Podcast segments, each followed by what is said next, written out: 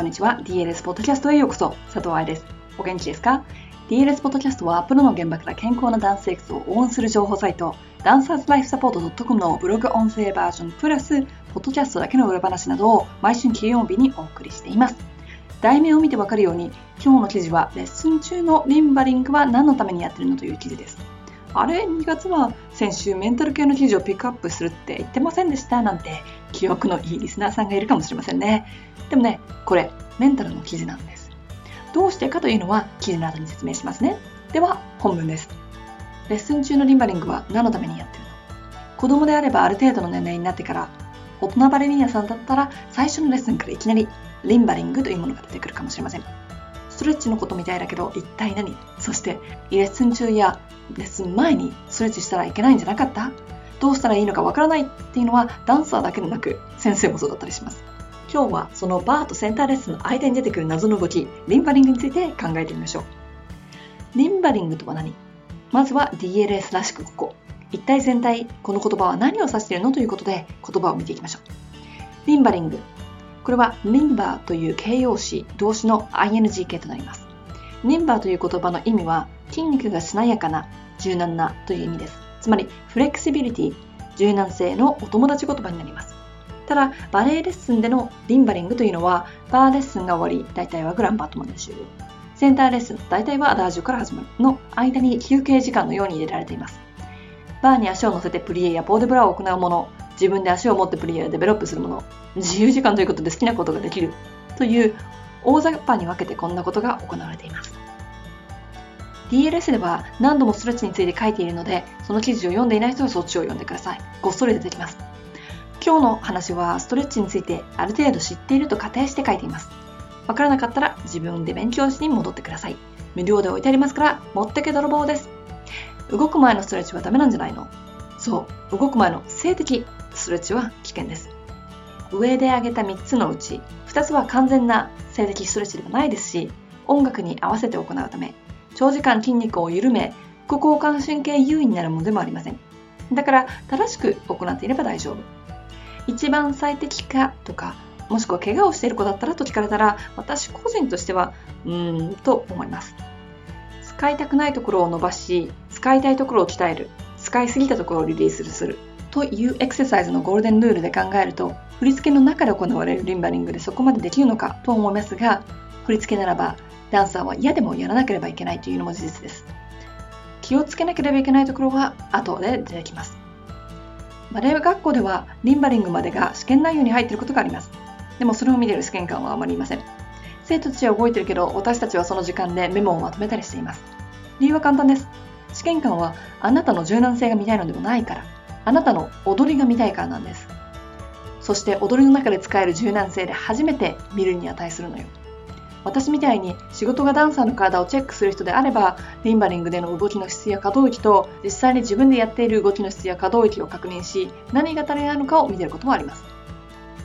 カンパニーであればダンサーが好きなことをやってますね。ワールドバレーデーとかで見られる風景です。でもその風景に騙されないこと。彼らはダンサーという仕事をしているつまりみんなが叶えたい夢をもう叶えちゃってる人たち朝のレッスンもウォームアップつまり本気じゃなくってレッスン前にジムでトレーニングなどをしている人たちもいます。自分のスケジュール、怪我、癖をコントロールできている人たちが多いです。そういう人たちでもロイヤルやオーストラリアンバレーなどでは25回カフアイズをやると言われているわけです。オーディションでリンバリングが含まれているところとないところとあるみたいです。でもオーディションで行われている場合、フリーに柔軟しなさいねみたいな感じ。では、リンバリングのゴールは何でしょう？ある程度のレベルになれば、この時間に体の声を聞いているのでしょう。バーレッスンで汗だくになったのならば、使った筋肉の緊張をほぐしてあげているのでしょう。45分集中したので、呼吸を深くしてリラックスさせ、集中力を呼び戻してみるのもいいですね。だとしたら、体の声を聞けない人、正しいテクニックの形がわからない人をやるべきではない。使ってない、感じてない筋肉はストレッチする必要がない。もっと言っちゃうと、どうせ見られてないんだから、美しくなくて、つまり高く足上げなくても良いということがわかります。リンバリングでもストレッチでもそこでできた動きがセンターでできるわけではありません。グロンバットマンで速く高く足を上げたかったらスピード、筋力が必要です。アダージオで高い足をキープしたかったらホールド力、持久力が必要です。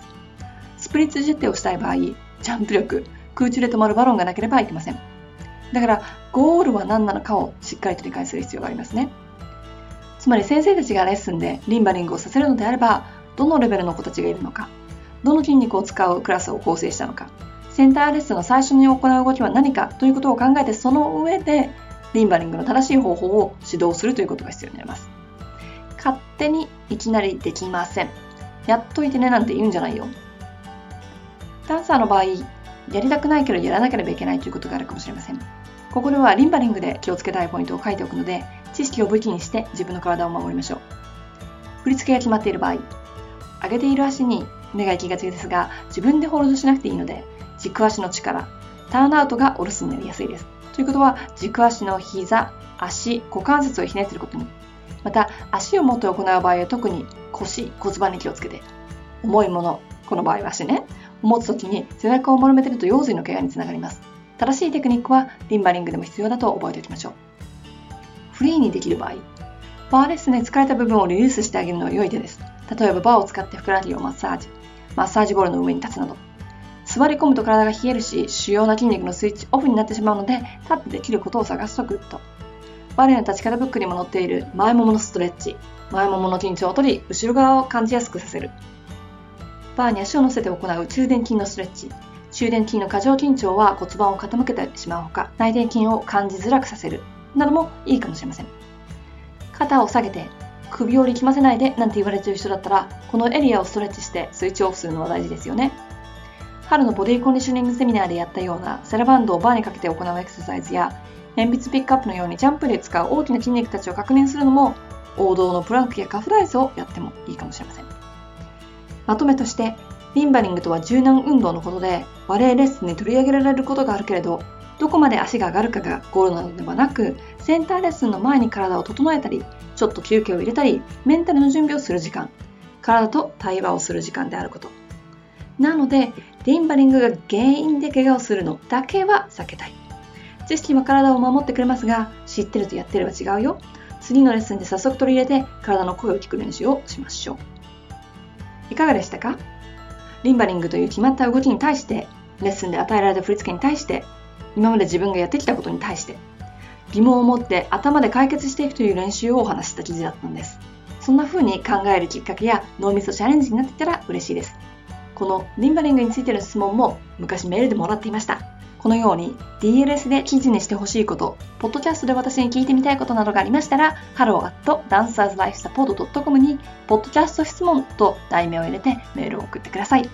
ではまた来週のポッドキャストでお会いしましょう。ハッピーランシング、佐藤愛でした。